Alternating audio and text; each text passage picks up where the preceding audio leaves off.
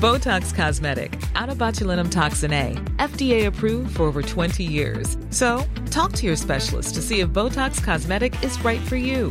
For full prescribing information, including boxed warning, visit BotoxCosmetic.com or call 877-351-0300. Remember to ask for Botox Cosmetic by name. To see for yourself and learn more, visit BotoxCosmetic.com. That's BotoxCosmetic.com. Normally, being a little extra might be a bit much, but not when it comes to healthcare. That's why United Healthcare's Health Protector Guard fixed indemnity insurance plans, underwritten by Golden Rule Insurance Company, supplement your primary plan so you manage out of pocket costs. Learn more at uh1.com. Quality sleep is essential for boosting energy, recovery, and well being. So, take your sleep to the next level with Sleep Number. With a Sleep Number smart bed, you can individualize your comfort level and enjoy a better sleep night after night. JD Power ranks Sleep Number number 1 in customer satisfaction with mattresses purchased in-store. And now the Queen Sleep Number C4 smart bed is only $1,599, a saving of $300 only for a limited time. For JD Power 2023 award information, visit jdpower.com/awards. Only at Sleep Number stores or sleepnumber.com. The following is a presentation of the Force Center podcast feed.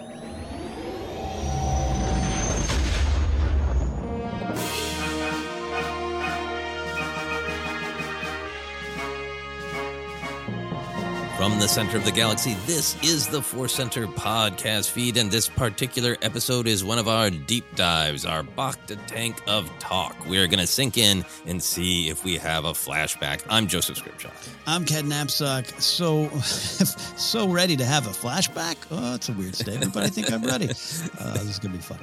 Absolutely. We are embarking on a new journey. Uh, we had a kind of a fun behind the scenes process where sometimes we want to talk about a topic and then I write up some questions or Ken writes up some questions we both do together. Uh, in this particular instance, I was writing up questions and I'm like, that's a little bit long for one episode. Why don't I cut these questions and these questions and these questions. And what's I what I was originally kind of imagining is uh, one or two episodes. I think is going to be a long series mm-hmm. discussing the magic of lightsaber fights. That's what you were listening to. Part one of the magic of lightsaber fights, lightsaber duels. Uh, this episode, we're going to talk kind of like the big picture uh, of what we think about lightsaber fights and their importance and their thrill. Uh, and then we're going to spend some time discussing kind of the original, uh, chronologically in the real world, the original lightsaber fight mm-hmm. in A New Hope between Kenobi and Vader, and then we're gonna just uh, take them uh, just a couple at a time. yeah, because original is like yeah. we'll do the ones from the original trilogy, then we'll do the prequel. And like, oh no, those episodes will each be seven hours long. uh, so that's what we're doing here today. Any thoughts on that, Ken? Uh, no, this is a, a, great series. So happy to embark on it uh, on the on this lightsaber journey. But uh, yeah, initially I think I was on the like, like no, let's look at every single lightsaber fight in Star Wars. let's analyze it in that Force Center way. Then I realized at some point we'd have to come to the Clone Wars series, and despite just doing the Clone Wars report in depth for the last few uh, years, quite frankly, I was like, oh, we'll be here till 2030. So yeah, yeah, this is good. Just just Revenge of the Sith. Getting getting to there and, de- and deciding which fights count is a lightsaber fight uh, mm, for the purposes mm-hmm. of our mm-hmm. discussion. Revenge of the Sith might be its own episode. Uh, as always, we want to let you know that today's podcast is brought to you by Audible. Get a free audiobook download and a 30-day free trial at audibletrial.com slash center. Over 180,000 titles to choose from for your iPhone, Android, Kindle, or MP3 player.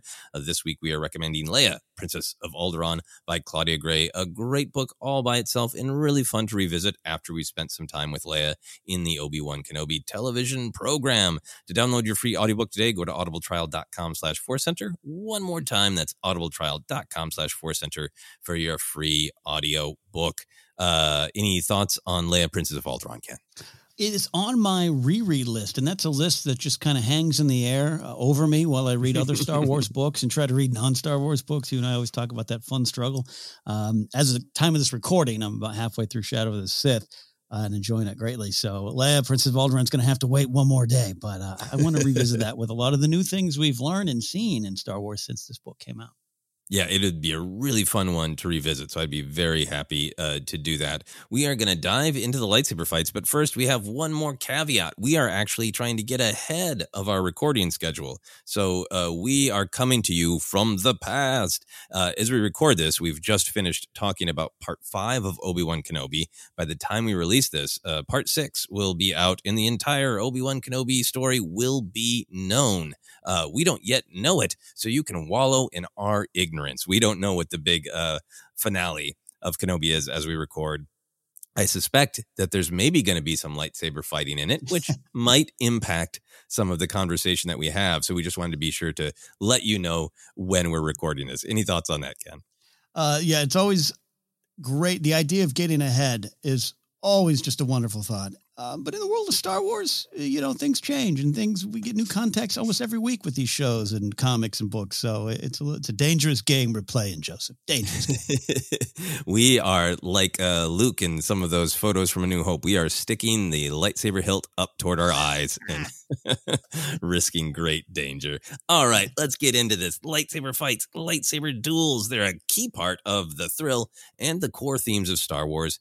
And like so many things in Star Wars, there are a lot of strong feelings about what makes a really good lightsaber fight. And um, the fights, not the fights about the fights, but the actual fights in the movies have evolved over the years in everything from technology, scale, choreography, medium, uh, and now lightsaber fights are making this a big leap to live action television. We've seen a, a little bit of conflict in The Mandalorian uh, with lightsabers, but now we are getting with uh, Obi Wan Kenobi full on lightsaber dueling to to celebrate the big lightsaber mood that's going along in the Star Wars community. We are going to look at all these fights, starting with the big one in A New Hope. But first, let's talk overview. Ken, for you, what makes a good lightsaber fight? Is it the thrill, the spectacle, the emotion, a mix of everything? It's whirs and spins, whirs and spins. um, look, I, you know, I guess the easy answer is a, is a mixture of everything: thrill, spectacle, emotion. But coming from the vantage point of an original trilogy kid, I, I think I don't know. I, I almost kick it back to you as a question. I think we do tend to focus on the big emotional stakes. I don't want ever want to go back and make myself seem like a smarter Star Wars fan than I was back in, in my days. You know, uh, mm-hmm. any era, but especially when I was a kid. I wasn't like seven on the playground at Margaret Harloe Elementary School in Arroyo Grande, California, going, uh, folks, there's some big emotional stakes in this fight in Return of the Jedi. Have you considered them? No, I wasn't me wasn't me. But I think we're naturally they're, they're so well baked into those fights. We did, we did, uh, we did gravitate towards that, which uh, you know is interesting to get to the prequel era where I think that was very much there, but wrapped up in a different package, and why I initially kind of resisted that and went back to the OT fights as those ones have more meaning. I don't think that that's necessarily correct, but it felt like it at the time because it just was so clear in the original trilogy. Every fight did seem to be about something. It seemed to be on the screen. And I, I think that's what, at the end of the day, makes a good lightsaber fight to me. I still go to those stakes. So that you want to have a clear idea of who's fighting who. And obviously, you usually know who's fighting who, who but what do they want? what are they trying to achieve? What is going to be lost if or, or won, depending on who, win, who wins this fight? It's become very fun and, and this is nef- definitely now 2022 ken going it's been fun to look at fights either the new ones we get or to go back to the old ones and really ask the big why question uh, mm-hmm. i think mm-hmm. we might referred to it again and uh, on Force Center and in this conversation. But that Filoni speech in the Disney Gallery series about here's here's the true duel of the fates at play. It was a beautiful speech, and it was beautiful for being just I think just real insightful, but also obviously insightful. And uh, I, I, think a lot of people were like, "Oh, I hadn't looked at it that way." So I'm always having fun going back and, and, and applying to that go, going forward. The big why of it all. Um, but as a kid, again, wor- words Words and stakes. Eh, you definitely give me a spin, give me, uh, you know, a clash of sabers. It is the thrill. It is a spectacle. Not going to downplay that. Yeah, no, I mean, I think it, it is natural for fans who discover Star Wars at almost any age. Maybe not if you're like, I'm a 58 year old tenured professor of philosophy. This is the first time I've seen Star Wars. Maybe you're going to start mm. with those why questions.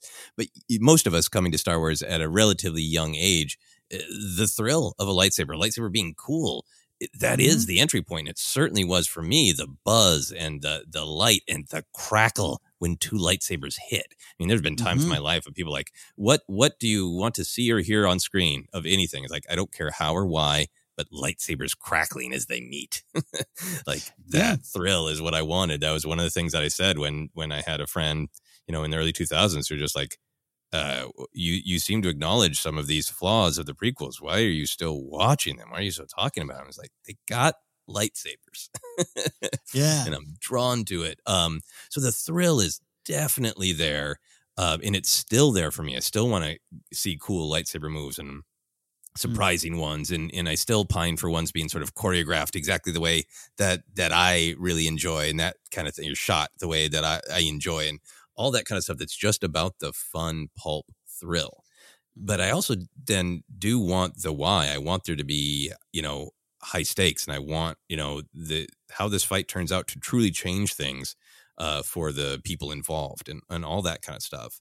Um, and I think for me there was this this journey um, growing up with the original trilogy that it was it's a it's a blue lightsaber and it's a red lightsaber or a red lightsaber and a green lightsaber but it's it's good and bad and and that is true mm. but i think it kind of got simplified in in culture in some cultural discussions is just mm. that it's good and bad and like right. yes it is but the characters really want different things and the fights mean different things and sometimes the characters understand what they're fighting for and sometimes they don't mm-hmm. and all those whys uh, are what makes a, a, good lightsaber fight to me the thrill and those whys big whys love it love it big I, whys look i wish i was seven going kids friends the big why is why we're here but I wasn't. I, I think final thought for me on, on what makes a good lightsaber fight is really, you know, it's easy to say both, but that's to me ultimately what does make a really good lightsaber fight because I think there's this wonderful tension in Star Wars between the pulp thrill and the the deep myth, you know, between the mm-hmm. cool action between something called Star Wars and a story that advocates for peace and connection again and again. There's an inherent tension in Star Wars that I think is what makes it fascinating. And lightsabers sit right at the heart of that. If you're celebrating Jedi who don't want violence, want to bring everybody together, who reject revenge. And then, kind of the cool thing about it is this blazing blade, yeah, yeah. you know, and that that it's a symbol to them, and they'd rather not use it if they if they don't have to. Um, there's so much about the lightsaber itself that just sits at the heart of the tension of Star Wars, and I think mm. that's ultimately what makes a really good lightsaber fight. Is like I'm sitting there watching it and like I kind of just want to go cool, awesome, and you know, act this out on the playground of my mind. Mm-hmm. uh, but then I'm also asking why, and I'm like, you know, a moment where I can watch a lightsaber fight and and be like, that was the coolest thing ever. That's so awesome. I'm going to rewind it and watch it 500 times. And also, what a tragedy that it's happening at all. yeah, yeah. At yeah. the exact same time, this fight should have been avoided. That would have been the better story. But since it's happening, damn, that's awesome. Damn, that's awesome. No, love that there. And there's something. Uh, final tag for me might be going going to the original trilogy point of view, right? Which uh, is just uh, we can't avoid it. It's our perspective. Uh, and this, I'm not using this against the prequels, but I, I, have I've heard that conversation before of uh, there's just too many lightsabers in the prequels. I'm like, well, of course. Look at the era we're in. Mm-hmm. Uh, that's what we're studying. So uh, that one doesn't resonate with me as much as I've seen it resonate with other folks. But there's something to say about kind of each film had the fight, right? And again, mm-hmm. I think the prequels have that, but the, that so that just even if I wasn't getting it as a kid, it just like this is the fight. This it builds to this duel. Um, I think that, that that that drove home some of the the stakes, even if I didn't fully understand them yeah, that it was a part of the finale. Kind of. Mm-hmm. I mean, A New Hope kind certainly of. comes, you know, yeah. at the end of Act Two, arguably. Uh, mm-hmm. But yeah, but the point well taken, and I'm really excited to to look at how how they're situated in the story uh, mm. as we go through. Yeah, absolutely. Uh, so, talked a little bit about that very big picture. What makes a great lightsaber fight? The thrill and the depth. Um, for you, Ken, wh- what is just a favorite moment of thrill from any lightsaber fight? Man, did I? I think I wrote down too many for you here. I'll, I'll work through it. First of all, I want to acknowledge something. You, you, it might just it, maybe this was better in the overall picture, but you said like you talk about the crackling and the sound of the sabers hitting, and you know when the two blades connect and maybe they don't move right away, and that. How many times as a kid did did you make that sound? you know? oh, so many, so many. Yeah, so those are some of the thrills. Absolutely, we talk about the little things.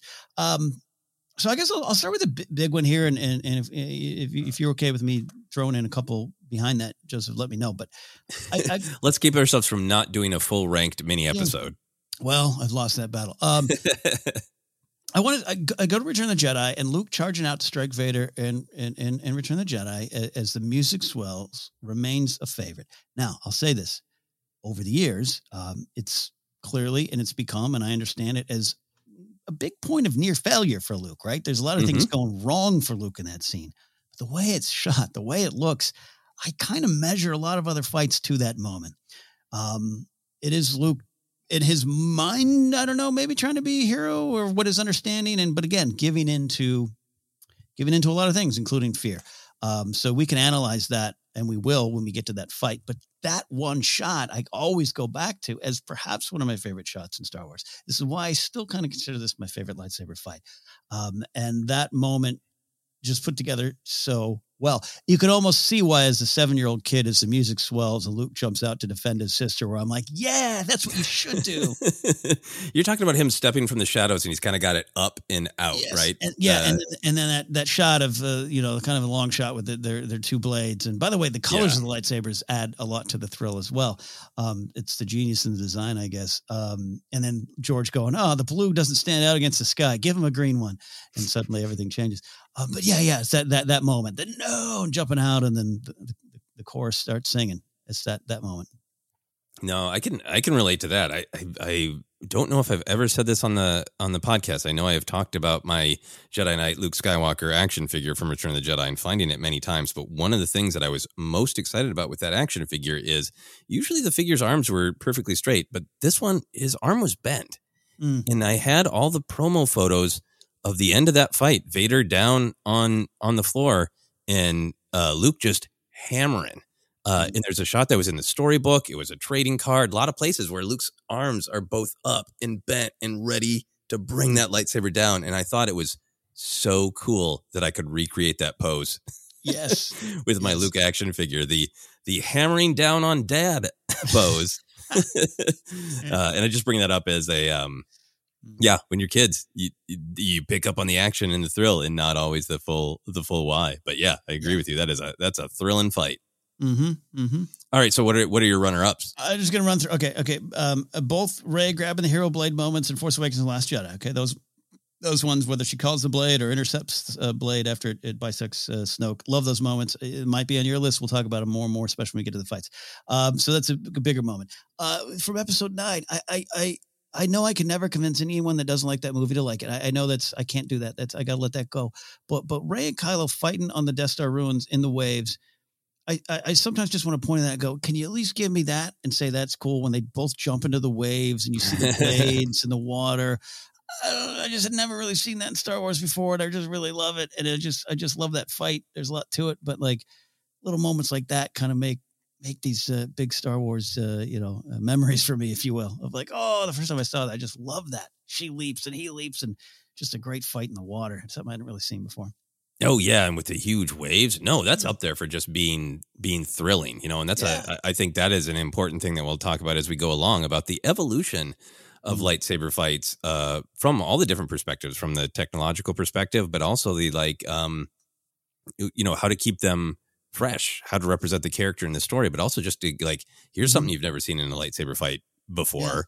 Here are all the possibilities. This great tip of the iceberg ignites with the first ignition of a lightsaber, and you want to explore that. And yeah, I know it's for some people like they don't like it because it looks too super powered or whatever. But yeah, I love the Mhm. leaping over the huge crashes of waves. That's just Yeah. thrilling, and I and I love um, uh, talk about just a moment of thrill. It's it's um, it's upsetting too, but the way the music is synced with Kylo hammering down Mm-hmm. on Rey's blade, breaking breaking her defenses and breaking her will. Mhm. Ugh, that that's a thrilling moment. Yeah, Upsetting, yeah. but thrilling. Upsetting. Yeah, no, uh, thanks. And, and the final one, I'll sneak this in. I apologize. Uh, in Cloud City, when when Luke, there's a moment where he kind of strikes Vader. Uh, I think what I, I didn't watch the fight this morning. Hits him in the shoulder, and the, he gets the sparks, and Vader does that and gets so pissed, and he just cuts through those pipes. I just have always loved that moment. It's so it's so just uh, I don't know. I feel Vader in that moment, like God bleep, bleep, and cuts the pipes. Uh, there's something about it I've always loved. Yeah, it really is a great moment in, in that fight. I, have had that thrill because you know I you know I I was so pro Luke and I I wanted him to just be stronger and wanted him to find a way to win and uh, clung to the even though he clearly loses in Empire Strikes Back, no ambiguity, clung to the cool moments which we'll talk about when we get to Empire, and that's one of them. Is like at least he got that shot in. yes. Yes, and then, yeah. And then for the negative side of my life, I, I have a, I have a pretty even keeled guy, but I have those little bursts of temper I struggle with that. So that's Vader's me when I like drop something like and I just have a little explosion of let me cut some pipes. That is like as close as Vader gets to like Homer Simpson stubbing his toe, right? like all right. But it, it's also just such a great like okay, I I'm testing this kid. Oh, he's got he's got some chops, but he's mm-hmm. nowhere near what he needs to be. Yeah. And like yeah. I'm I'm winding him down, winding him down. Ah, oh, the little bleep got a shot in. No more. No more. All right. All right, kid. yeah, a lot going on in that thrilling moment. Uh, totally understand uh, you wanting to uh, shout out a lot of the thrilling moments. Um, uh, for me, I'm, I'm just going to go to the Phantom Menace. This is one uh, that is uh, I controversial because I know some people love it and some people really don't like it. I have a good friend who's like, I do not like the Kenobi and Maul part of the lightsaber fight in the Phantom Menace. It looks like they're dancing. It's they're supposed mm-hmm. to be fighting not dancing. yeah, I get it. I get it. Uh, yeah, I, I, was there in about the spring of 2001, and I have never been there. Uh, I've seen a lot of dance, and some of it's really cool. Really cool, really good. yeah, yeah, a lot of modern dance, uh, and I think there's a difference between Kenobi and Maul's fight. There, would be a lot more uh, uh, rolling on the floor if it was modern dance. Uh, it, I rewatched it for this conversation. It's that first phrase. There's a lot going on in the in the story of it. Uh, there's a lot going on, and that's the culmination of this massive three way lightsaber mm-hmm. fight. But it's it's the the very beginning of it. You know, Kenobi bouncing on his heels, ready to go, and part of it is the way it's shot, where a large majority of it is just the camera pulled way back and just choreography, mm-hmm, fight mm-hmm. choreography. But it's the speed of that interaction where uh, it's just these it there, it is almost to a rhythm. I'm not doing myself any any favors by using the words choreography and rhythm and making people feel like it's not a dance. it it is dancerly, and that's actually you know what I like mm. about it. Uh, the, how fast that phrase is, including uh, Obi Wan blocking behind the back, right? Mm-hmm, it was mm-hmm. so fresh when you saw it because there's different uh, moves because of the double bladed lightsaber in full action, but just the speed of that uh, exchange, but you can still totally track it. And the fact that this whole, you know, opening uh, salvo b- between them ends with them both spinning away and resetting, right? Like mm. it really mm-hmm. is like they just they race out with everything they got and they test one another's moves and then they spin apart and go like, "Okay, I got I got what this is going to be." And then they go back at it.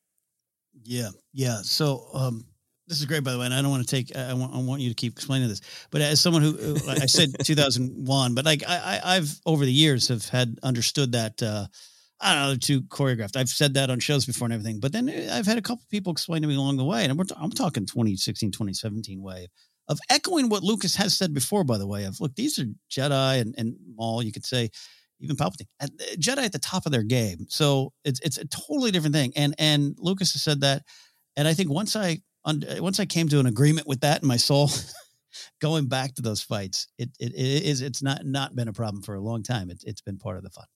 Yeah, no, the the the speed and the precision, yeah, those are you know people who have been training for exactly this since uh you know they were two, three years old, four yeah, years yeah. old, you know, unlike Luke is like 19, like, cool, what's this? yeah. Yeah. You know, in, in a whole different style of fighting, encountering Vader and all those things. Uh, but yeah, yeah. So that, that is one of the, I could see that a million times and I will always be thrilled and I will mm. always mm. be interested in seeing more fights that are a film choreographed in film like that, where you can really see full phrases, full interactions of the fight. Yeah. Yeah, and just in part of it is Ewan Ewan McGregor and Ray Park's performance, but Ewan McGregor in particular, the way he just comes in with that, like I'm doing this, you know, mm, mm-hmm. I am taking you down. It's thrilling, absolutely yeah. thrilling. Uh, so we talked a little bit about thrill. I also want to talk about some favorite moments of story in a lightsaber fight, uh, a moment of of true depth told through a laser sword. Uh, what are your moments that are resonant, uh, not because of the thrill, but because of the meaning. Yeah, yeah. Go, going again to Return the Jedi, I absolutely uh, now love it more than ever. But the uh, the even as a youngster, I promise I'm not going to keep saying that the entire uh, time we're talking about this stuff. But it, it's hard not to separate your first couple viewings of it as a kid versus where you look at the, how you look at all of this now. But in Return of the Jedi, Luke overpowering Vader, those overhand chop, just everything, and and and and, and getting potentially the, the, first step to a win, cutting off his hand and Vader wheezing on the ground, and this this monster that's terrified an uh, entire generation of of, of, of film goers is so just beaten and and dare I even say pathetic on the ground. And in that moment of, of, of, Luke realizing this is the path of the dark side, and it's it's, it's not a victory, it's a trap. Like I, that that that is everything to me. That is that is such a core of Star Wars beat and moment and and why we're here. Um, and I just remember getting that in in Lucas's uh, you know genius, and Richard Marquand too, the director. Just getting that as a kid, again, not not not taking to the playground and explaining it in eloquent detail, but just going, his hand, his hand, Luke's hand, the glove here. Why and why he shouldn't be doing this. And I just think it's it's the, to me the, my favorite example, if not one of the one of the greatest. Yeah, no, I, I love. I, I think that is maybe you know one of the greatest lightsaber fight moments. Especially mm. he Luke's got that zealous look, breathing you know mm. hard and, and, sweating, and he's got that look of like victory. He he is a little enraptured by it, right? Uh, what I dreamt of uh, uh, for so long. Can I just can I beat this guy and, mm-hmm. and free the galaxy? You know, it, there's that moment of this is what I thought it was going to be when I started out on this journey. You know, and he's yeah. learned more than that. And and and you're right to be is as a as a younger person you get it. You see the sparks. You see, mm-hmm. you know what his hand looks like, and it is just the like, oh, he doesn't want to become a bad person like his dad. yeah, yeah, yeah, and then you go deeper in, into all the different ways to reflect it and how it can mm-hmm. reflect uh, real life. But it is it is a great great entry point to be to lightsaber fights are thrilling, but there's deep meaning uh, in them mm-hmm. as well. And you know, I've said this before, but it is one of the things that really really made me uh, want to find a place like Force Center. I didn't really know I was looking for it. Um, mm. but uh, you know, this is the early 2010s. You know, there was a lot of just fun at conventions, a lot of people, you know, wearing Star Wars shirts and all that, which is great, which is great. Mm. But I just found people didn't, they wanted to make the old jokes. Uh, and they didn't want to engage. And I had a person in particular like, uh, Luke's whiny. He's just whiny. He's not a real hero. And he just throws his blade down. He's whiny. And I was like, please, can we talk about that? And they're like, nah, it's like, but that's what I want to talk about. That's what I, the the meaning. Like, I, I want to talk about that. And people were like to my face, literally, no. That's that's let's just keep making stormtroopers miss jokes, you know. It's it's so funny. You're almost I did 2010s podcasts were already uh, out and about and doing quite well, but it, almost like you're having a, a Goldie Wilson as mayor Back to the Future moment of like podcasts. I need to start podcast. Yes, we can discuss this in more depth. Yeah, I mean, I should say, like, I, yeah, I wanted to talk about that. It never occurred to me to do a podcast, and then yeah. you know, uh, life happens and, and yeah. wonderful things happen. So yeah, I think that's a a great moment uh, of meaning. The end of that fight. Uh, what else you got? A couple other moments to throw out there, and and uh, the fun thing about this conversation, Joseph, is we are, as we always say here. Uh, we'll discuss that a little bit later on Force Center. We literally are going to discuss all these moments later on Force Center. Uh, but Vader and Empire Strikes Back, oh, just oh, that, that that kind of toying with Luke, uh, uh, throwing the objects at him is just so visceral. Visceral. Luke's overmatched, and it always terrified me as a kid. It was scary to me the the wind and Vader and everything. Vader kind of mm-hmm. holding on as he's tossing everything. This is you know he tosses the things and, and then one of the items of course breaks the window. That terrified me as a kid. And and and again the the the simple genius of it. And it's simple. It is direct. It is it is Luke uh, running off to to join this fight and being so overmatched. So it works works on a deeper level, but just as a kid, literally was a horror show of how painful and and and and sad it looked. Just like swing harder, swing faster, Luke. Come on, uh, and you just kind of get it. And, and, story being told uh, in this wonderful beat. Well, yeah, no. the tragic beat, but yeah, but like, yeah, I, even as a kid, I kind of got it. I was like, oh no, Luke's real outclassed. yeah. And just like, I, I remember being affected as a kid of like, um, you know that you would hear it on television and i think i had kids even say it to me on the playground like i could beat you with one hand tied behind my back and it was totally like the weird space fantasy version of that when vader's just like i'm not even coming at you with my blade like Yeah. this isn't even a lightsaber duel anymore i'm just i'm just kind of jazz riffing on how i kick your butt Yeah, how I do it. Yeah, look, I tell you, as a kid, I, I didn't quite connect the the window breaks and that creates air and the suction. da, da, da. Like I didn't get that. I thought that was the Force too. You know, I Oh. thought like I thought Vader was calling up the storms, calling up the winds. I summoned the winds. Like I was, I was terrified of it. Terrified. Understandable. It's a it's a terrifying moment of like, oh wow, you Mm-hmm. didn't understand the true power of the dark side. Release the dam. Yeah, and the water comes taking out the tower. Yeah.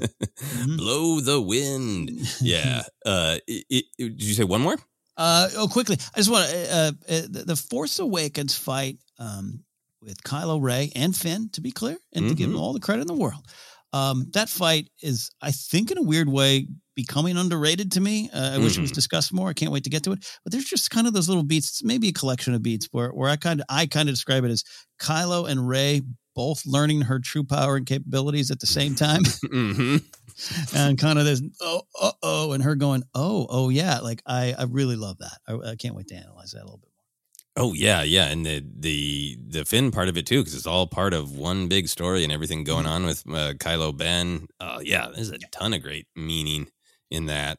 Yeah. Um, uh, I think for me, I'll, I'll throw two out there. Uh, I know we talk about it a lot, uh, but it's because it's well done.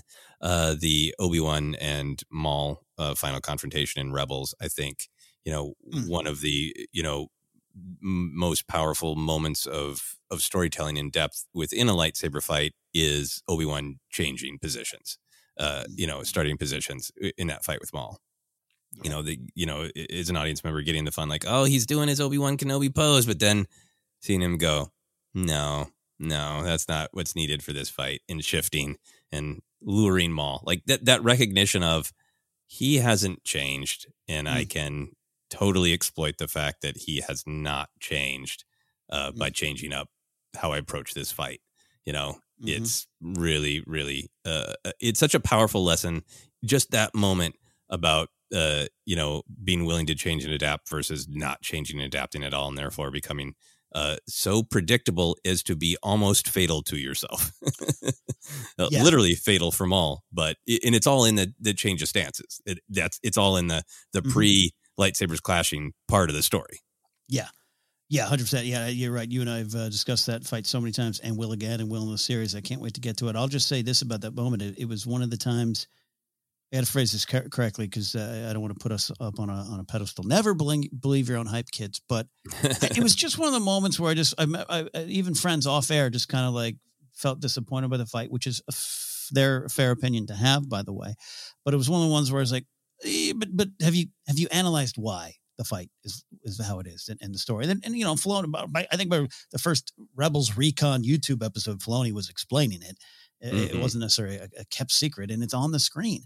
Um, but it's just Mhm. one of the first times I, I felt the need to just go, no, no, you got to dig deeper sometimes, and, and if you do, you might be rewarded. Um, that fight is just it is everything. It is it is just so much story in such a small amount of uh, time.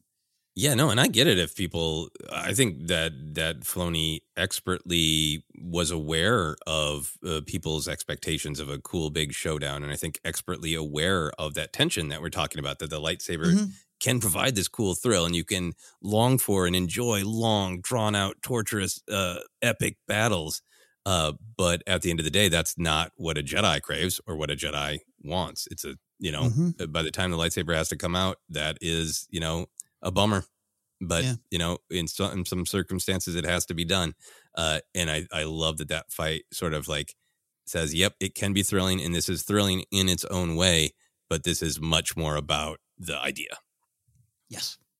yeah uh last one i wanted to throw out uh, uh, a a moment of depth that we've certainly talked about but uh m- maybe have not uh, obsessed on as much here on this podcast um a moment of storytelling where you learn about the character, you learn about the dynamic. It, it is still thrilling, but it's a moment of storytelling.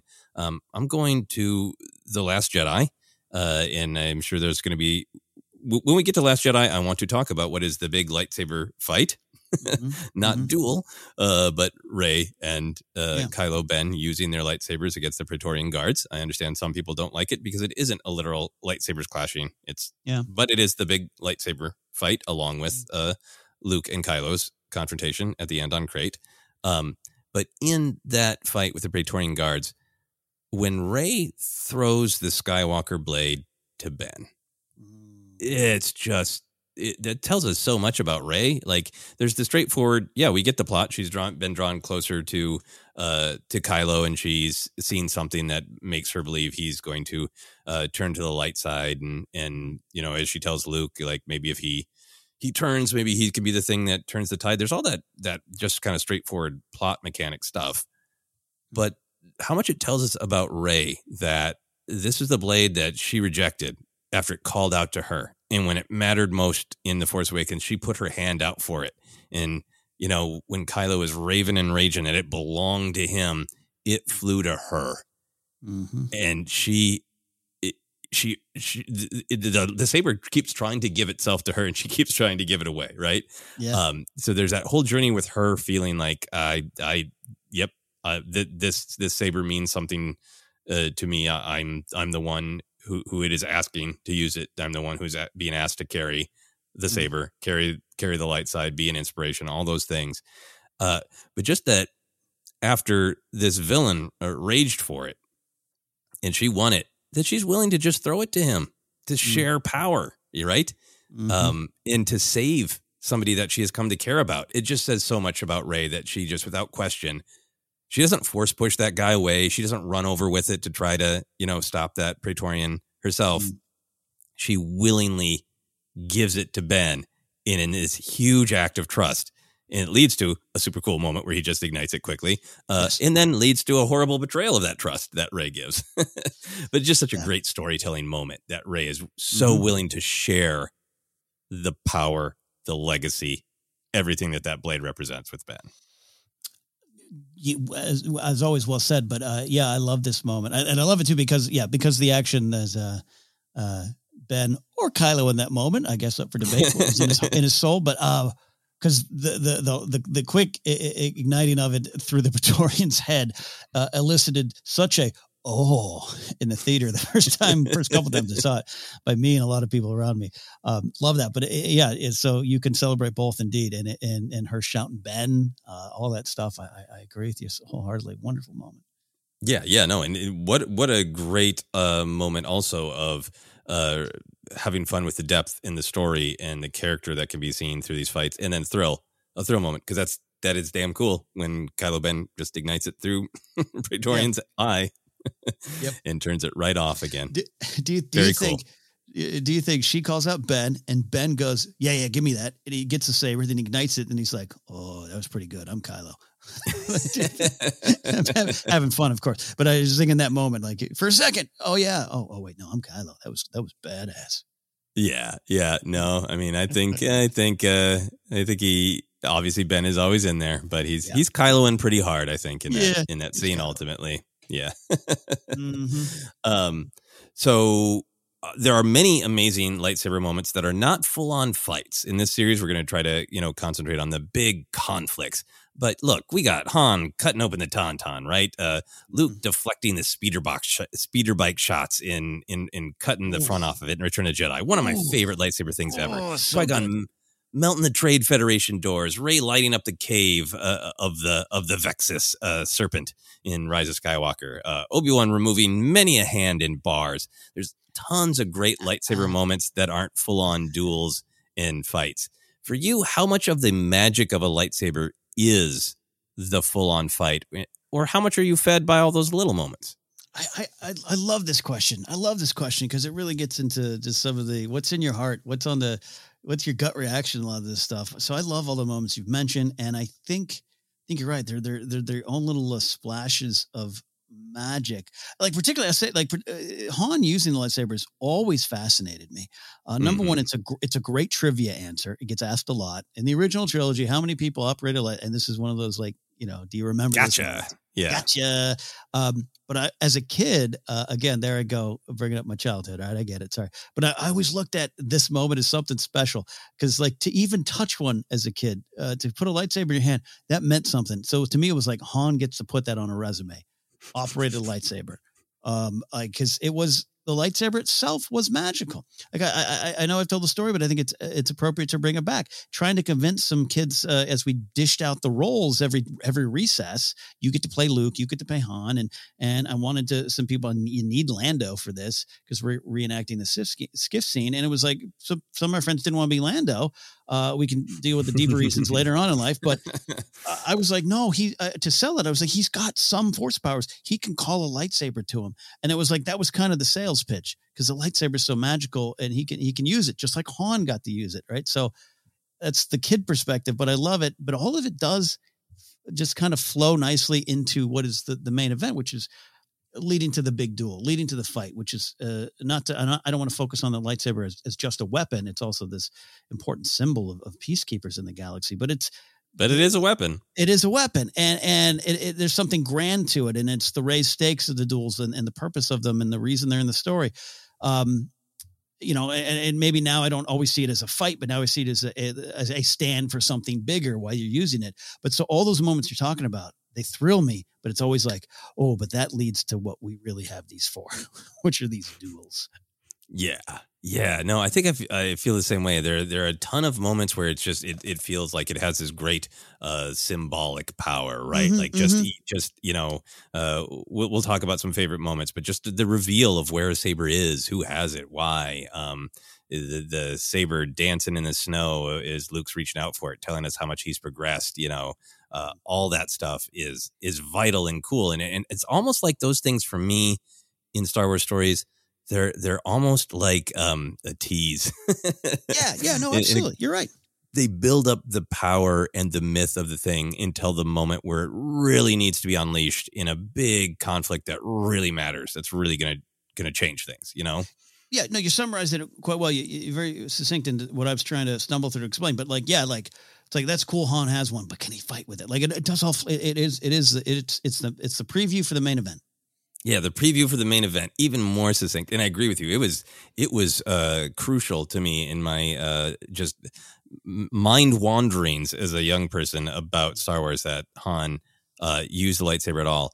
I think I probably I don't remember it specifically, but I think I probably fought with my brother about whether or not Han even knew where the the on button was. you know, if a yes. force user could even use it, and, and like uh, it, you do see it in this different light where it is this mystical symbolic thing and han's like it's a big knife. I can use a big knife. Yeah. Yeah. Yeah yeah it is. Uh, but i'll tell i gotta tell you you know may, maybe you out there listening don't believe me but i'm i am not lying even as a kid if if i had an action figure where the lightsaber lightsaber could be put in their hand so i'm not talking about the telescoping ones from days gone by but uh, i you you know i didn't put that lightsaber in just any figure's hand you had to earn it yeah, I mean, Zuckuss can't be running around with a no. lightsaber. That's bonkers. What are you talking? Like a Gamorrean garb with that? No. Which no. is why I got to tell you, this is great. You've unearthed something. I even sometimes like um, the Scar Squadron in the comics, which I do like. Um, it's a bunch of stormtroopers, specialized unit. One of them has a saber, and that pisses me off. Not because I think it's a bad uh, decision from the storytellers, but I'm always like, you didn't earn that, man. You're like Han cutting over a tauntaun, cutting open a tauntaun. You you didn't earn that. You didn't earn that, and it drives me a little crazy in a fun way. Yeah, no, I get it. I get it. Yeah, and there is always that question of like, yeah, it can be used, um, but like the, another great example of uh, uh, great rebel stuff of Sabine absolutely being in lots of Mandalorians wielding the dark mm. saber, but needing to have respect for it, needing to have a relationship and an understanding of it to truly wield it. Um, yeah. is it, it's powerful. Yeah, and when somebody picks picks up a saber without understanding it or respecting it, like maybe they can slash and hack a little bit, but yeah, it's yeah. not the same thing. Yeah, so funny. Great question. Yeah. Yeah. I think so. Yeah. We, we talked about it a bunch, but I, I think for me, I do love all those moments and they make the big fights and the duels uh, m- more uh, uh, uh weighty because because they get us excited for them. But I think there is something about the idea of a duel that gets to the heart of of Star Wars, right? The mm-hmm. the samurai influences and the uh, uh, even the Western influences. You know, it's mm-hmm. blades, not you know pistol and pistol, but it gets to uh, samurai western uh, the mm-hmm. arthurian uh, myths you know the really the roots of this is a weapon but Mm. it is a symbol. And what are you going to choose to do with it? Um, and particularly if you're one of the the heroes who recognize that it is a weapon, but it's a weapon with meaning. Some of its greatest meaning is, you know, when do you find yourself in a moment where you feel it absolutely must be used? And there's something about the duel that gets to the absolute heart of that. There's moments where it can be like, that's a practical tool. Luke cutting open the the uh the belly of the AT-AT to throw the detonator in, great. It's a tool. Mm-hmm. When he when he raises it to fight his father, it's it's a weapon of myth with great Mm. meaning. Uh, absolutely. Yeah, absolutely. So any, I I know I rattled through a bunch of these examples where it's a maybe a short conflict, or maybe the saber is being used as more of a tool. But is there uh, any other big non-fight moment that really speaks to you? I, I go to the one of the biggest. You, you did kind of mention, but the, but the Cantina hand slice from Kenobi, uh, it, it mesmerized me. Still does, and there's a, there's obviously great purpose on it. You know, behind it, Kenobi will do what he must to defend Luke. A lot of that's played out a lot in storytelling. We we see that time and time again, right? Um, but the fact that the fact that he did it, right? The fact that he's just like out and about. Yeah, I got a saber. Um, it, it's interesting to examine Kenobi at that point and that point in his life uh, because I think there's some fair questions of well, why did he do that? Would he have done that five years ago? Would he have been afraid to do it? We're now learning nine years ago where he was uh, with a relationship with the lightsaber out in the Mhm. desert. So now that he has it, is there something like um, the, the this final stage of the journey has begun? I can't hold anything back. I am who I am. I am, uh, you know, General Kenobi on my final mission, and and and this saber's coming out, right? Like I, so uh, you can look at that now and analyze it, but just then, just the act of it and the way he kind of looks around, like anyone else, lightsaber goes back down. Like it's just something powerful and, and and just downright Star Wars cool about that moment.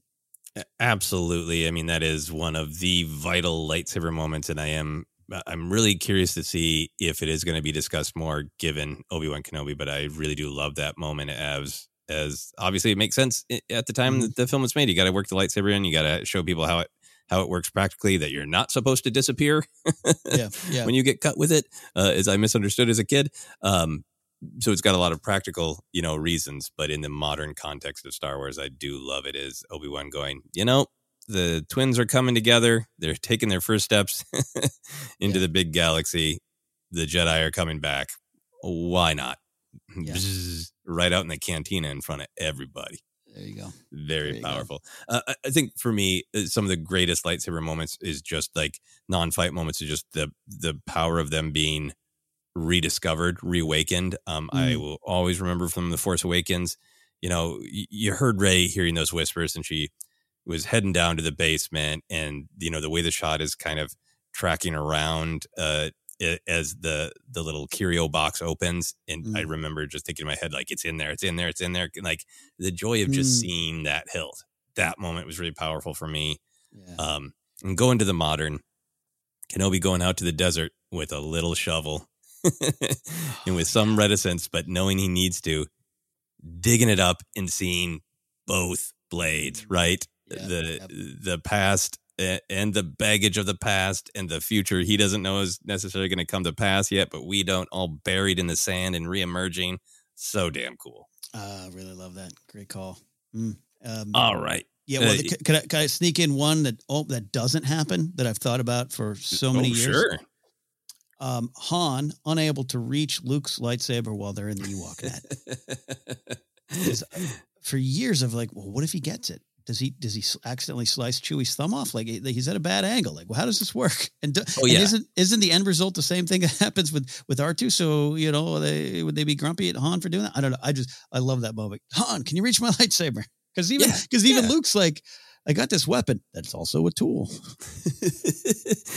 Can you reach my extremely cool uh, space fantasy pocket knife? Yeah. Yes, yes. yeah, I absolutely love thinking through that. Maybe that's why R2 just got to it. Is like I, I don't, I don't, I, I have respect for that man solo, but I do not want to be in a net with him while he has a lightsaber. Yeah, yeah, yeah. Let's get out of here. All right, so that is a little bit of an overview of of some of our meaningful moments, uh, thrilling moments, how we feel about what lightsaber fights are all about, uh, and the moments that aren't lightsaber fights. We're going to take a quick break, and then we're going to dive into the original clash of blades in Star Wars.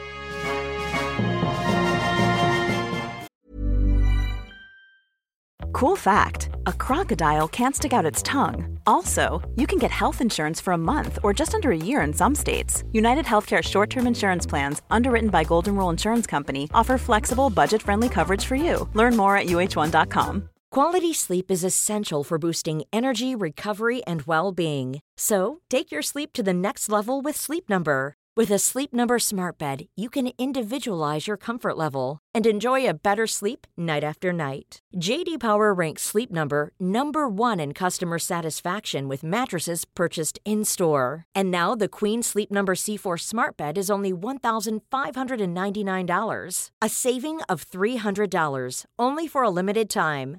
For JD Power 2023 award information, visit jdpower.com/awards. Only at Sleep Number stores or sleepnumber.com.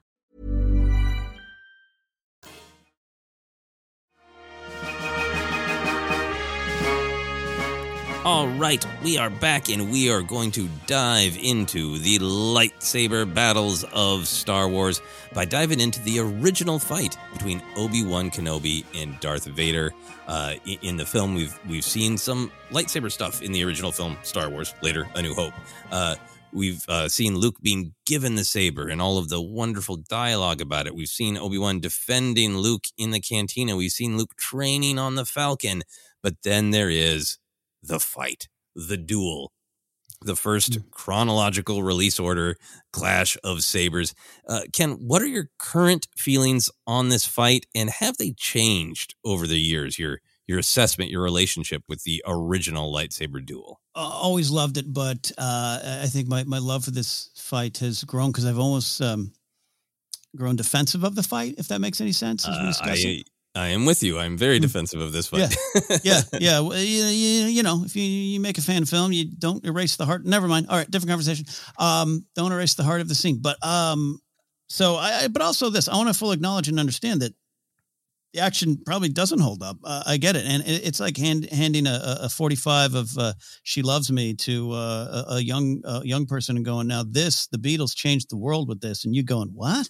that I totally get it. I totally get it. it, it it's Mhm. it's it remove uh, some of the the context, uh, and you just see things for what they are. Uh, it was everything was meant to get bigger and better than this. Everything was uh, by Empire. Luke Lucas is already like we're going to do this even bigger and bolder. hmm Absolutely, but I I I've always loved it. I think it as a the, you know the, the the loss of Ben Kenobi is really powerful. Uh, no matter when you watch the story, and it is this great lesson that we have to learn from it. There's some great story behind it. There's enough, a lot, you know, a lot there to analyze for for the decision and Kenobi's path and Luke and Leia, all that stuff. But it, it, it's it's it's it's a lesson of of on this journey you're going to experience some death and you must go on. You must run, Mhm. Luke, run. I really, it's really part of the, uh, something I've taken with me my whole life. So it was always sad. Uh, It's still sad, uh, though there's some peace and purpose in it. And that's only continued to grow in power, which is why I think my love of this Mhm. fight has gone on, on and on and on, including, again, we, you and I will acknowledge we are recording this af, uh, before the finale of, of the Obi-Wan Kenobi series. But I think that's only going to add even more context to it. The series Oh, so yes. far has added more context to it that just makes it more powerful on an emotional level, not just a story level. Yeah, no, absolutely. You know, even just coming off of uh, of part five, which I, I felt, and, and I know you did too, Mhm. Ken, which is so much just about Vader's psychology of needing to be the master. It already makes the beginning of this fight where he's just. I've always loved that shot where Vader's just standing there. You know, no theatrics, blade already out, Yes. ready to go, just waiting to give me one more chance, old man, to prove that I'm the master. Yes. you know, Yes. it already Mm. has more weight. I, you got me excited. I, I, again, I, I, I, um, I accidentally rewatched New Hope this week, uh, which is so because re- in getting ready for this episode, I wanted to watch the fight again, and then it. I just, right, I press. Re- I, I just watched the whole movie, and all leading up to this moment when it. it I don't think I've clearly I understood, understood it and paid attention to it, but I think now more than ever, the fact that Vader is there with the lightsaber out, just going, "We're doing this," um, means more to me now than it has over the years. Really does. Yeah. Really not does. hunting down the you know escape the valuable prisoner. He doesn't care about the plans. He doesn't care about that Falcon. He does later on, all that kind of stuff. He's got a lot of reports to file on why he messed up. and he's got the tracker thing in his back pocket. We're gonna talk about that stuff in a Yeah, bit. fair enough. He's got the tracker, but yeah, but it's But- just but- all about like I gotta Mm. face him. He's got, yeah, he does because he doesn't. ah, Yeah, I love it. I love that Kenobi turns because you see him and then he ignites, but then it's just like already there. Yep. Already there, ready to go. Yeah, um, we're going to talk more about each fight as we go. The kind of the, the realities of filmmaking that we think about when we watch the fight, and yeah, there's no bones about it. Star Wars that came out in 1977 and blew people's minds, including uh, the lightsaber with the limited technology they had to figure out and make it work. You know, this Mhm. it- Star Wars is an amazing example of the- the- we're reaching for something slightly beyond our grasp and we're trying to make it happen. But it obviously happened enough to fire people's imagination. And the leap Mhm. in, in lightsaber technology from A New Hope to Empire Strikes Back is uh, one of the larger leaps in cinema history, I think. Mhm. Um, so I truly get that if you're you're coming to it, you know, if you're a prequel kid, you grew up with the prequels and that fast fighting and that epic battle between Obi Wan and Anakin, and you've never seen, you know, your parents are showing you showing these to you in order, and then you get here and like, what? I get it, I get it. Um, but coming from the perspective that I had, you know, it was kind of this wonderful mystery because I didn't really remember seeing a new hope and it, i only th- this lightsaber fight existed in trading cards and frozen images and storybooks right, right. um, and then I was just obsessed with that lightsaber fight in Empire Strikes Back. And I remember in particular for a while, believe when we lived in Brooklyn Center, which is a suburb of Minneapolis in Minnesota, uh, we would go to the library and uh, I love the library because it had a second floor that had a big opening. And I always imagined that was the Death Star. Mm, it was like it had the big opening in the floor. It's kind of a you know different shape, uh, like the the one that Falcons parked by. But um, they would have the you could I I never did it or found out how to do it, but uh, kids could you know check out the AV setup, and there'd be like two kids with giant headphones. I'm sure you know passing various things from kid to kid. I'm sure it wasn't hygienic, yeah. Uh, but they have the big headphones on, and you couldn't hear it. But every time I watched wa- went to this library, kids would be watching Star Wars Mm. and uh, almost every time i think the kids figured out how to fast forward or asked librarians to they were almost always watching this fight yeah, yeah. so i have this real unique uh, like memory of like this was this you know uh inaccessible fight that i could only sometimes get by going to the brooklyn center library and hoping some other lucky kids were watching this and i could look at it couldn't hear it but i could at least look at it you know That's great. uh, so I loved it. And then as I, you know, uh, got older and watched it a lot on VHS and compared it to the thrill of Empire and, you know, the scale of uh,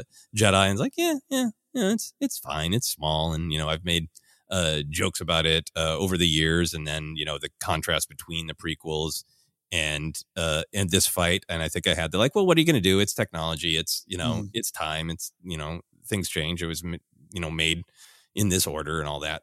Uh, but uh, in the last couple of years, it just that all that dropped away, and it just this fight is just about character. Mhm. And um, watch I watched it again today after we recorded our episode of uh, the Kenobi Report about uh, Part Five, Mm. and uh, if it was filmed today, I don't know that I would change that much because this is the last fight between these old enemies. And yeah, Vader is is powerful, and you know he could be pushing Kenobi with the Force and throwing things at him. Uh, but to me, it's just grown into it's this thrilling little chess match. You know, they're just they're both just feeling each other out. And it is smaller in scope, and you know Vader is not being hyped up as this super powerhouse, but Obi Wan feels about exactly where he should, like Mhm. kind of just keeping Vader busy, kind of just staying alive, kind of just you know kind of teasing and testing him to keep him busy. And I feel like that is what's going on in the fight. And once I really embrace it on that character level, all the stuff about the time it was made and the technology uh, falls away. And I just find it incredibly thrilling. It's small and specific and powerful. So yeah, this is uh, we got some great questions coming up. I um, I, I almost want to pull a lot of my answers and dump them into this bucket. Um, you you and I are in, in line on this, and again, acknowledging. Uh, I mean, again, I saw Return of the Jedi first, so imagine going from that And going back to this movie that I was one when I saw my parents' Volkswagen van, have no memory of, and like you, it lived in pictures. And to go back from Return of the Jedi to New Hope, it felt smaller then because it is. Yeah, it is. it is. It is smaller. Um, I think so much of that is intentional, and we'll get to that here in a second. I have some thoughts on that, but I, I, I'm I've really with you on on uh, the thrill of it and the purpose behind a lot of the action there. I, I think it becomes more clear as you really focus on it.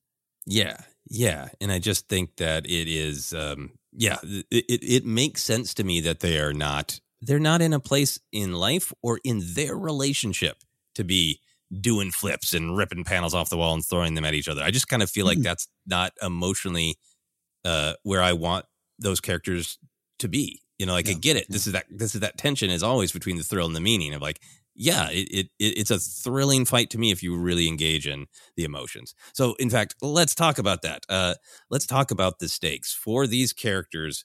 What do you think is at stake? Why are they fighting?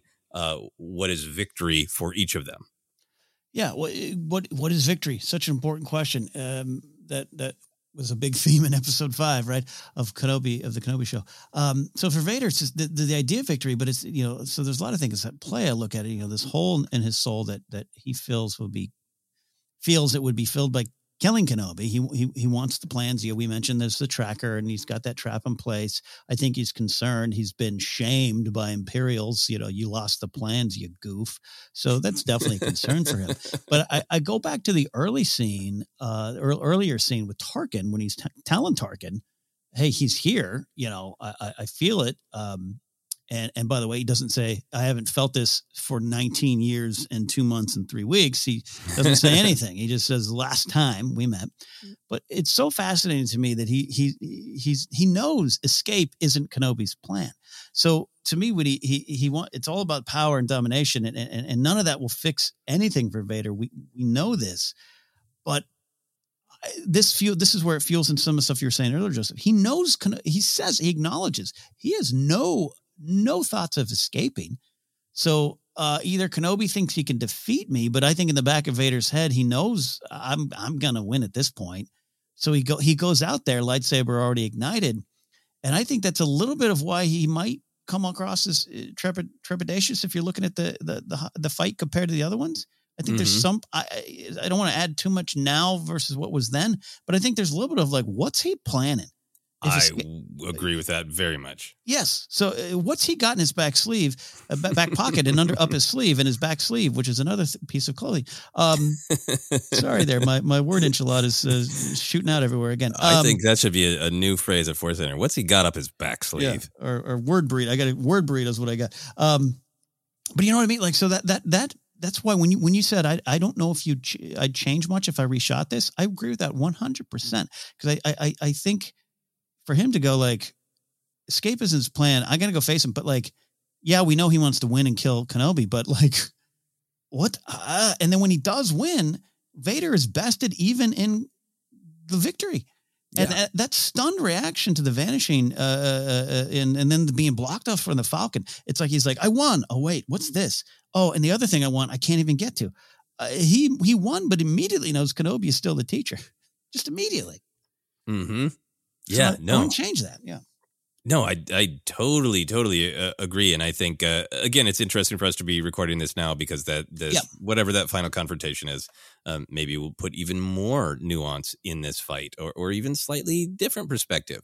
Um, I'm so uh, anxious to see, and so lucky you in the future who are listening right now. Um, but yeah, no, I think I think as it stands, it Vader is in it for domination, for vengeance, but more than anything, uh, for proving his own power to himself. Right? He is Yeah. stomping around the galaxy, and on a physical level, pretty much nobody can stop him. But even in this this film. He's frustrated that with all this power, there's still things in the way, right? I mean, that uh, Leia is going around doing the the the bidding of the rebellion, and he kind of can't. Mm, he's taking risks, you know, Yeah. Yeah. uh, to to you know, and he, he's even yelling, "There'll be no one to stop us this time." Right? The Senate, it, the Mm. red tape of the Senate is still the the political maneuvering of the Senate is still a problem that it gets wiped out mid film. But it for from the perspective of Vader, it's still like all this problem, and I and I lost those plans. I slaughtered everyone in that hallway, and it was cool, and the ship still got away, you know. Yeah, yeah. And I tracked it here, and it still got away. That, that grasping for power, but particularly this relationship with his old master, right? I, I think Mhm, that's just so much what Chapter Five of Kenobi was about. Is Vader what's at stake for Vader in this fight is proving to himself that he is the master. And I think in that there's also the like, okay, I I and my inquisitors have slaughtered most of the Jedi. Mm, There may be some dregs out there. Yeah. Uh Kenobi's the last big one. Whatever who who who knows what they think about Yoda. Vader does not show any knowledge or any hangups. You know, Vader does not spend any time in the original trilogy going, and also Yoda. it's in fact, he seems very ignorant of the possibility. Mhm. Um, so I think that Kenobi also represents like this is the last spark of rebellion of the Jedi, and if Vader can slice that out, then he can slice out Anakin too, right? That he can slice out that last uh, spark of something else.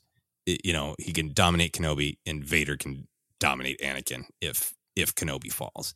And, and I think even though he does have that moment uh, at the end, which we'll, we'll talk about, uh, of of I think he kind of wins the battle. He tries to spin it that he that he did right when he's got that conversation with Tarkin of like, it's a great day. I'd seen the end of a Kenobi, and in the back of the mind, he has to be like, uh, bleep was that about him disappearing? Is it really?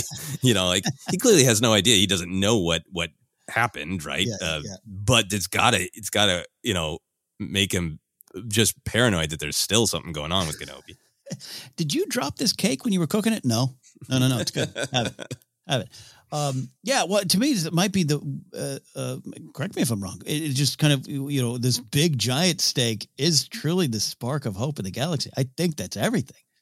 I really think that's what they're fighting over. Like whether Yeah. they know it or not. I think Kenobi Yeah. does know it. I think that's what our next part of this question is. But yeah. A- absolutely, yeah. So, so V- for Vader, it is domination. It's proving to himself that he's the master, and uh, in snuffing out all sparks Yeah. uh, from Anakin I- internally, uh, from the rebellion, all of it, uh, in finally proving his power, and then he'll be happy, right?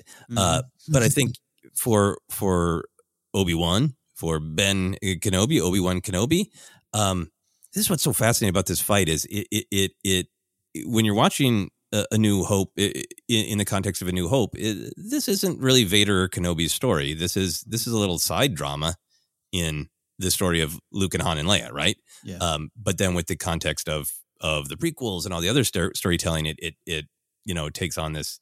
It, it's the end of their journey, right? Uh, This movie is the beginning of the next generation and the end of the of the older generation. Uh, in, in some respects, for for Obi Wan, um, but I think for him, it is he. It's about responsibility, right? Yeah. Uh, I, I feel like on a practical level, it's you know distract Vader uh, because i if if his focus goes to anything but me, there's a huge risk of him uh, harming or discovering the twins or both, right? Mhm. Um, so I think it's just responsibility that this is what is needed of me. Mm. But I also think there's just like such acceptance of his destiny. You know, the way he tells Luke that, you know, he and Luke's destiny uh, are along different paths. You know, it's not like he's like planning from this from the day he wakes up, right? Uh, like maybe he senses something in the force, but like when they first get captured by the tractor beam, he's like turning it around. He's not like, no, this is right. You know, Mhm, mhm, mhm. uh, I, but I think once he gets there, once he knows like Luke and Leia are about to be reunited, he needs to get the tractor beam free so they can get out of there, have some hope. Vader, he knows Vader's on the station. He knows Vader senses him on the station, and I think that's when when he leaves that control room and tells Luke, you Yeah. know, our destiny lies along different paths. Mhm. I think at that point for him, he's like, I've trained for this. I know that I can still be of service. I can still watch over Luke, even if I take the step away from the mortal plane to the next adventure. I think he is going there with just this no point in trying to evade the conflict. I definitely have to keep him busy.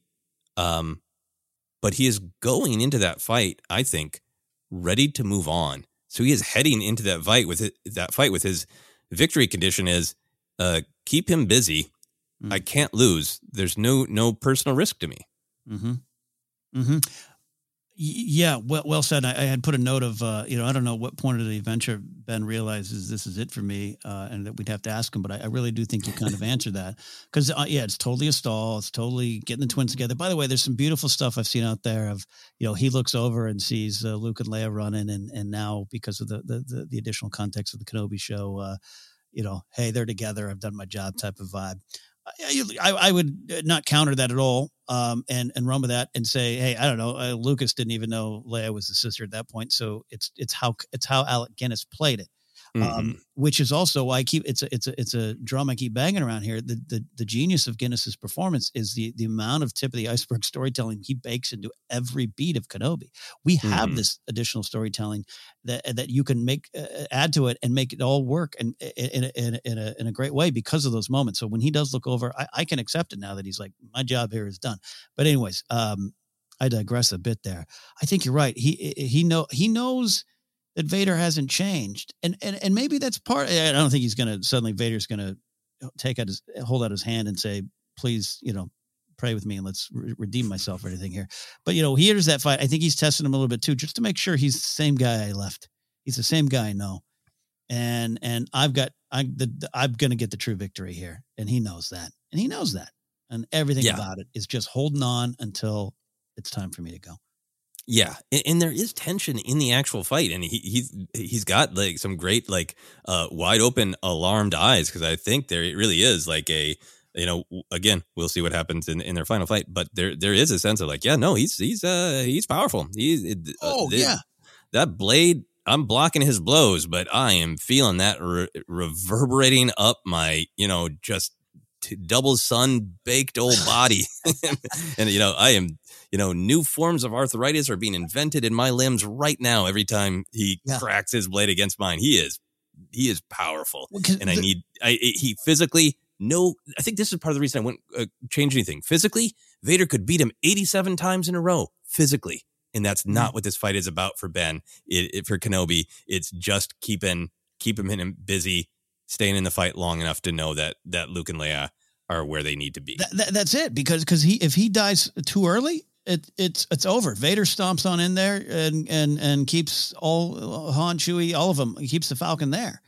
Uh, he he doesn't need the tracker at that point. Maybe he, again, maybe you could argue they want him to escape. Leia certainly thinks so. It's been used before. I get that, but we'll never know because Kenobi did his job. He held on long enough. That's that's part of the risk. That's part of those eyes being wide open. Oh bleep! He's he could get me now, and then we got more problems. yeah, so I, I don't mean to suggest that he's just super zen. I think he's I think he mm-hmm. is yeah right zen about his uh, uh, you know final fate, but a, a part of the uh, the motivation is that that responsibility, that distraction, keeping the next generation safe. In mm-hmm. some ways, this is what I've been you know training to do for a long time, and I and I got to stay in the fight long enough uh, to make this happen. That's the risk. And, That's the risk. Yeah, yeah, and, and and I do love that it is just um, uh, th- th- this weird Star Wars poetry with Episode Three. That Episode Three is this fast paced, you know, lava baked, mm-hmm. brutal fight. Uh, but at the end of the day, it's just it's it's the, the psychology that wins, right? He kind of knows that I just need to get a better position, and uh, Anakin is gonna overestimate his his power and his mm-hmm. need to win. And I, you know, that I, you know, Kenobi defeats him in flames and fury and horrific, violent, severed limbs. Yeah and this time is it's the peaceful version of that of like even to the point where like he tells him right the famous line of you know mm-hmm. i'll become more powerful uh, than you can possibly imagine he straight up tells him hey anakin buddy after right. all these years i still know something you don't and you still don't understand what's at stake in the fight other than power domination and i'm telling you to your face yeah that you don't know what's going on and i think it's a great tactic because i think it just makes vader you know more anxious of like what don't i know this time how's yeah. he how's he gonna get me this time and i and i i watch this fight and like uh obi-wan kenobi won this fight no problem when you look at what is the fight truly about and mm-hmm. vader got nothing yeah he got uh, a stat in the back of his baseball card that equals nothing yeah mm-hmm. yeah mm-hmm. um so I want to talk a little bit about the environment because that's something that's come up in in recent discussions of like uh, people how people rate lightsaber fights of like uh, is the location cool? Uh, how mm-hmm. does the environment of this fight help tell the story or contribute to the thrill factor? This is an awesome place to fight. It drives home the the point that this is uh, it's claustrophobic for Kenobi. Uh, there, there's everywhere you look, there's a wall, a door, a chasm. Something gonna something's keeping him there, right? There's no escape, and and he already I feel knows that based on what you and I have been talking about. But it just as as a viewer, you're like it it just the the weight of it is crushing. This is where you're at, and it's tough to get out, and you got to find it maybe a different way. Again, he's he's seeking a different kind of victory, but I, I think that works. I think I think uh, I, I love it that it's in this. Um, undistinct hallway. You know, mm-hmm. it's an mm-hmm. access. It's an access corridor. We're fighting behind the kitchen. Um, it just has always worked because uh, it isn't out in the open. It, it isn't the lava. It isn't the water on uh, you know uh, Rise of Skywalker. It isn't any of that stuff. It is simple, straightforward, and claustrophobic. I love thinking of it as the back hallway. They're like, hey, if we open this door, we'll be into the green room uh, for the cosplay competition before you go out on stage because you're in the back of a hotel. Trust me, I've had I've had a few confrontations in, in, in mall corridors. So they're they're they're uh, there's there's something special. So yeah, you you've had it. The Terminator's had it in Terminator Two. Jack Bauer many times. It's hey, a, it's, hey, it's a violent place. The outside of not the inside of Terminator Two, but that outside was my mall. That chase was my mall. Wow, yeah, yeah. nice, nice. Uh, you can have a fun day in Los Angeles going to the various malls that added yes. up to that fight, right? Yes, there's quite a uh, few. Yeah, but I love I love that it is just it's it's cold and sterile, right? And it is sort mm-hmm. of like it, this is the it, in imperial space. These are the kind of spaces that Vader lives in now: mm-hmm. rigid, mechanical, cold. Uh, you know, yeah. ab- absolutely aesthetically pleasing and interesting to us as an audience, but but from Kenobi's perspective, it's just like uh, it's kind of a perversion of the kind of spaces they spent time in as brothers during the Clone Wars, mm-hmm. and I would imagine for Kenobi too, of like, hey, hey, I remember that uh, that lighting scheme, that decoration, that door shape, uh, that was everywhere in those ships that we fought on in the Clone Wars when we were brothers. When we, in hindsight, mm. shouldn't have been fighting.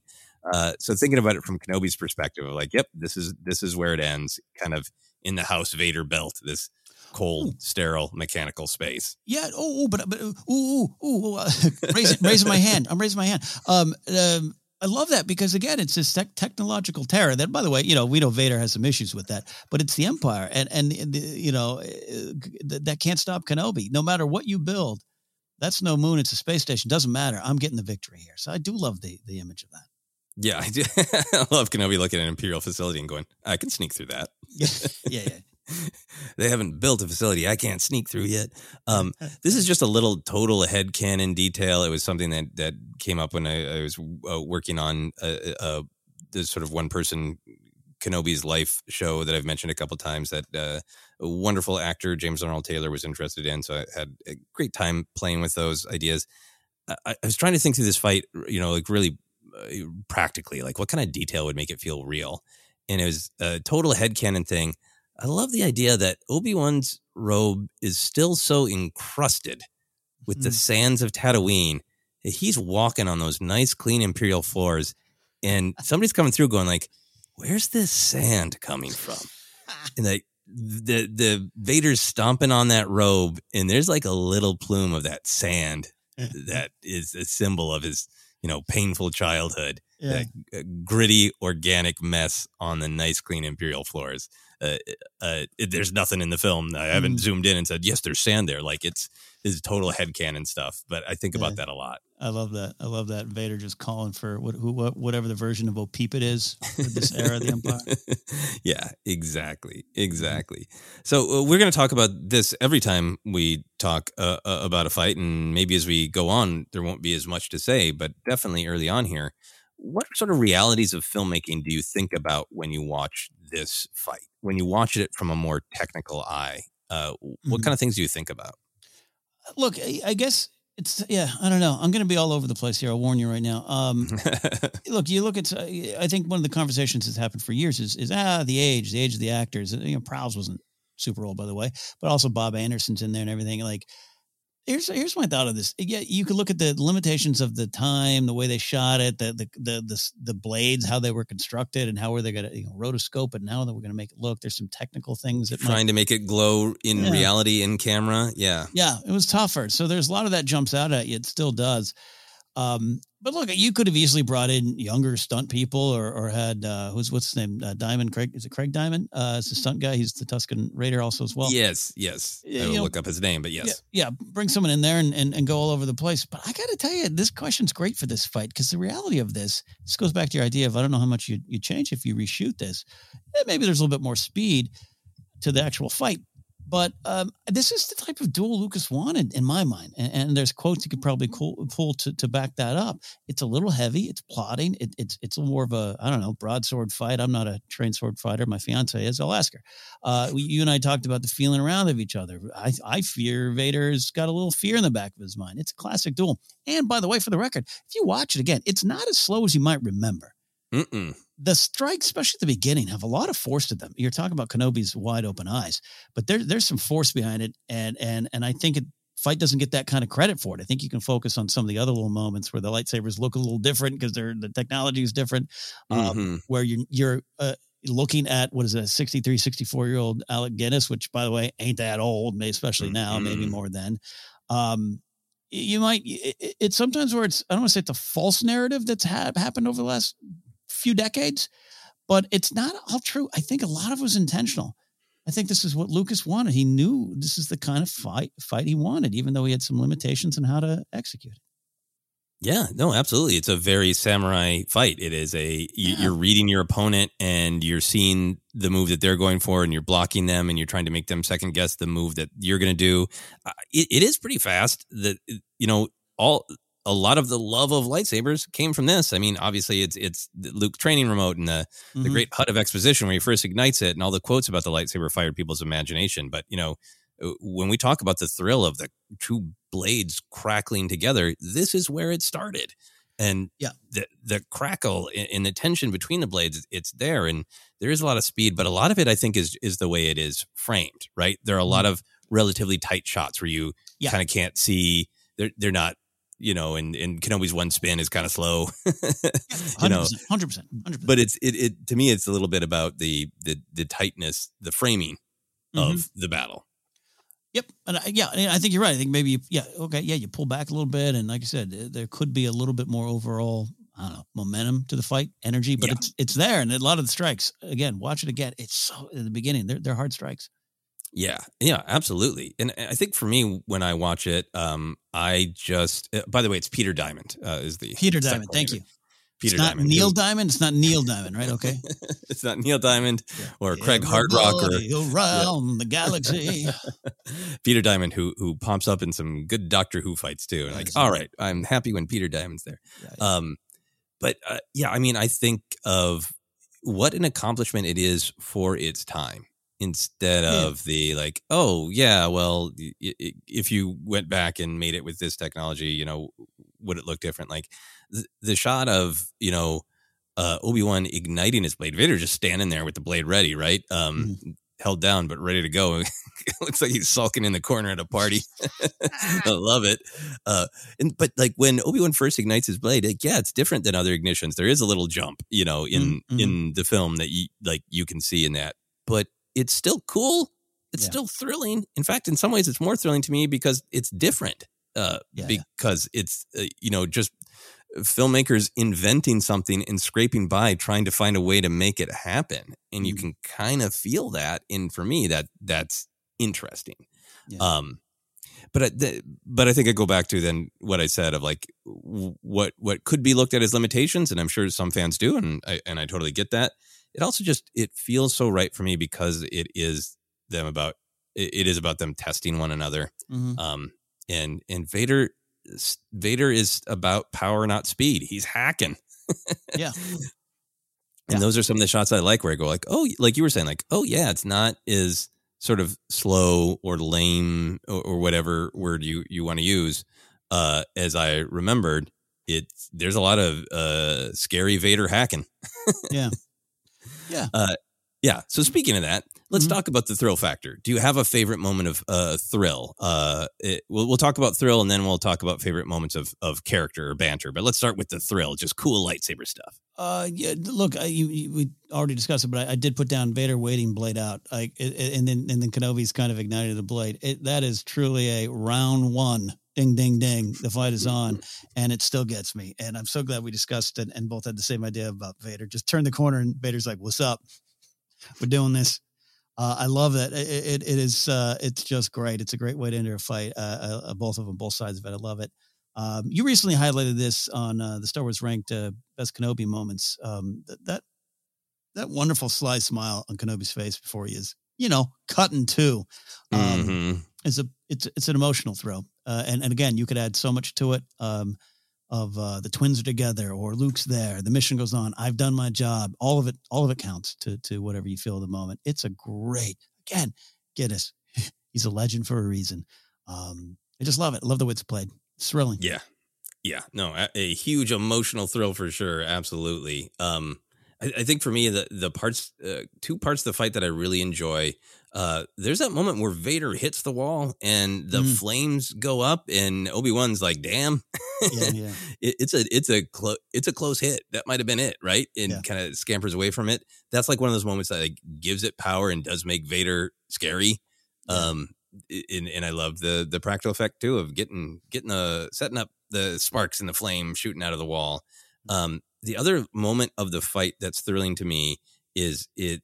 There are a lot of beats of this, but there's one at the first cut when we cut away from the fight, uh, where Vader has said, "Your powers are weak, old man." It's clear, uh, and Obi Wan's just trying to psych him out. And there's Alec Guinness does just those little spins where it's just like he's almost. I I hate to say it this way, but it's the way I got to say it. He's just kind of almost teasing the Yeah. tip of Vader's blade with his.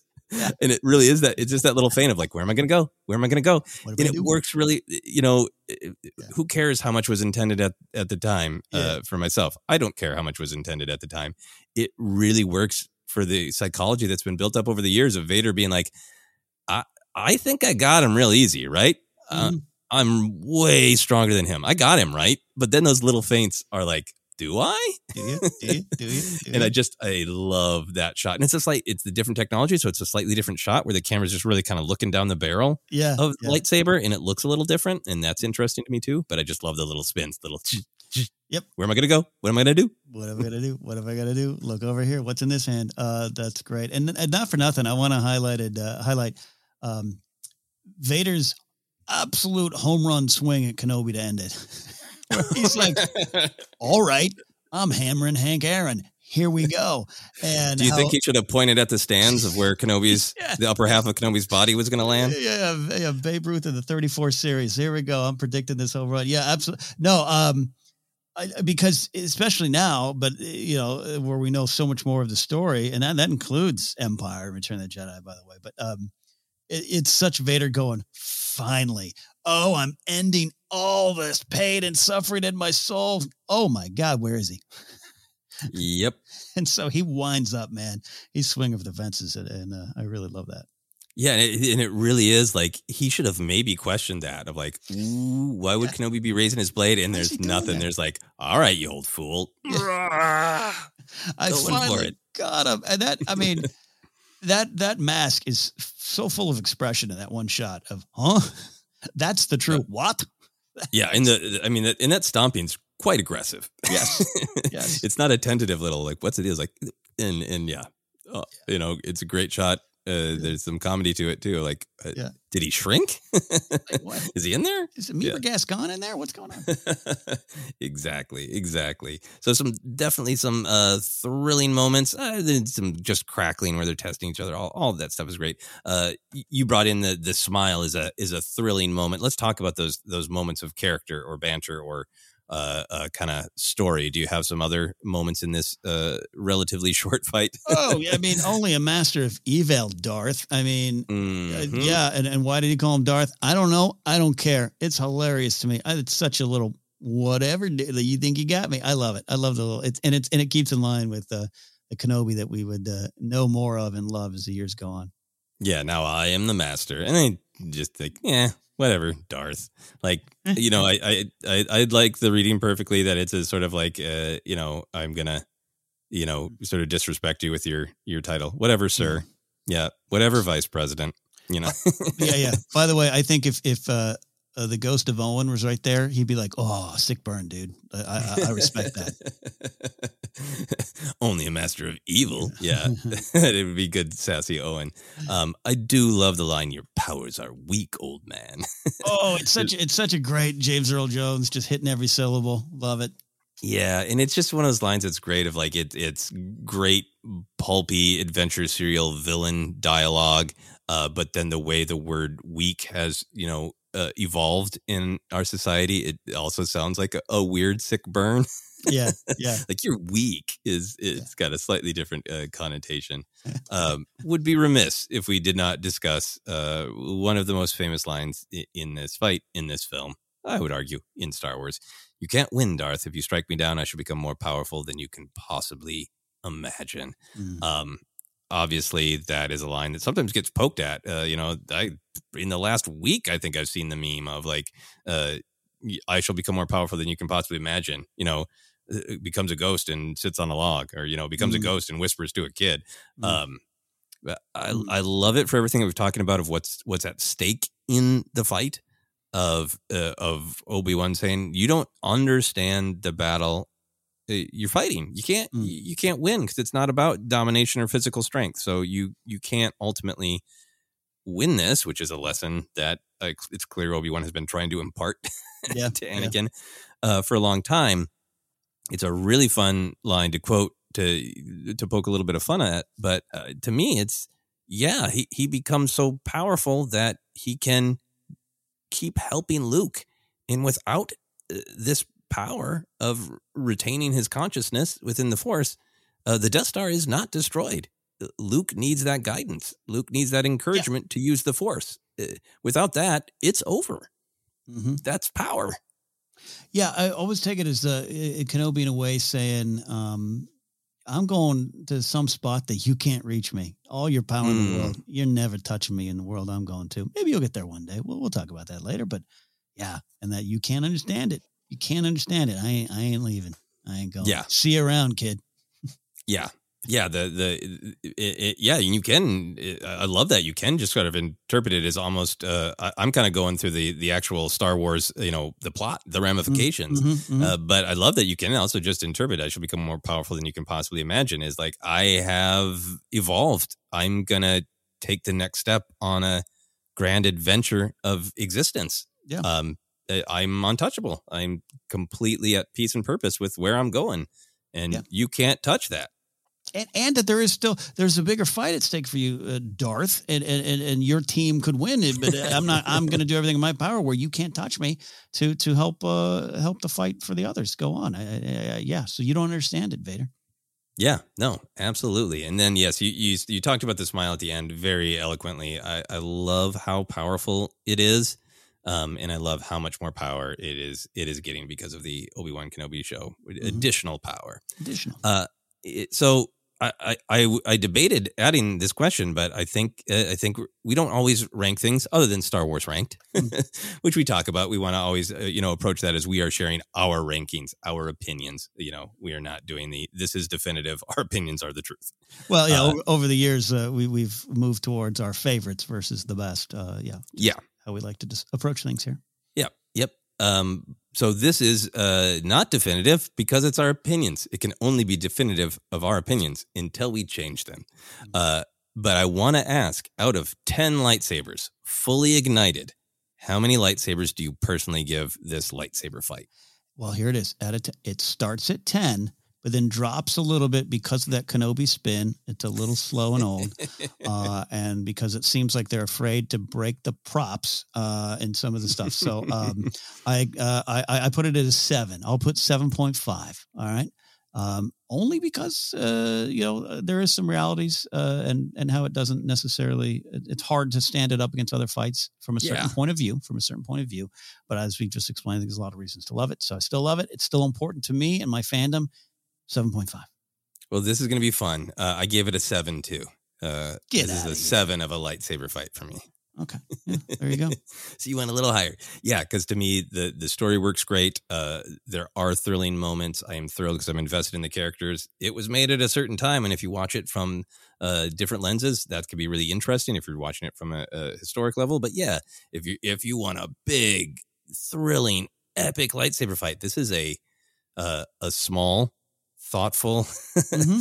little chess match between two old old foes this is you know, this is sort of the uh, cherry on the top of their epic fighting Sunday. yes, yes. Uh, no, the seven seven's a great spot to explain it. To go going back to that Beatle, uh, you know, reference I made earlier.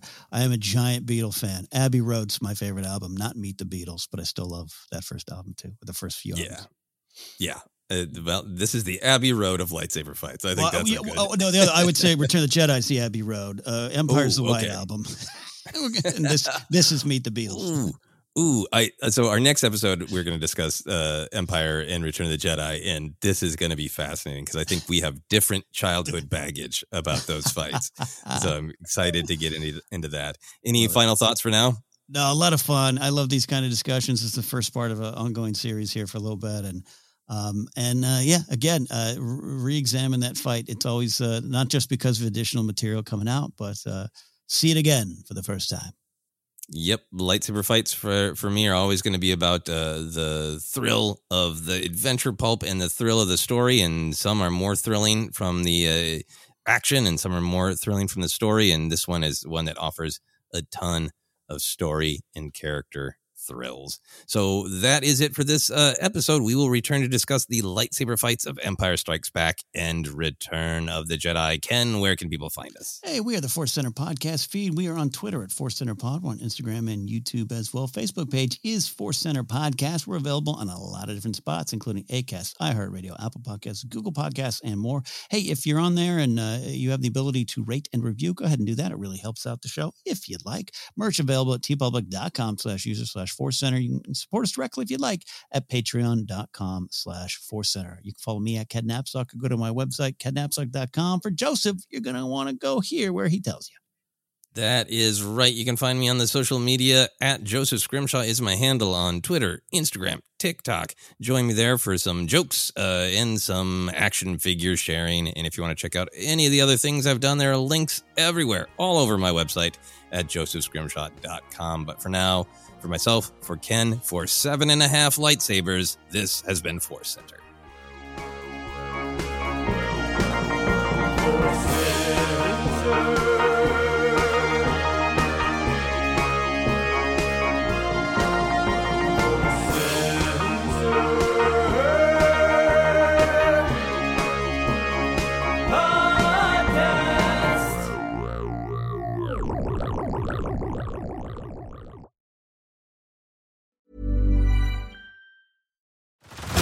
Head over to Hulu this March, where our new shows and movies will keep you streaming all month long. Catch the acclaimed movie All of Us Strangers, starring Paul Mescal and Andrew Scott. Stream the new Hulu original limited series We Were the Lucky Ones with Joey King and Logan Lerman. And don't forget about Grey's Anatomy. Every Grey's episode ever is now streaming on Hulu. So, what are you waiting for? Go stream something new on Hulu. Botox Cosmetic, out of botulinum toxin A, FDA approved for over 20 years. So, talk to your specialist to see if Botox Cosmetic is right for you.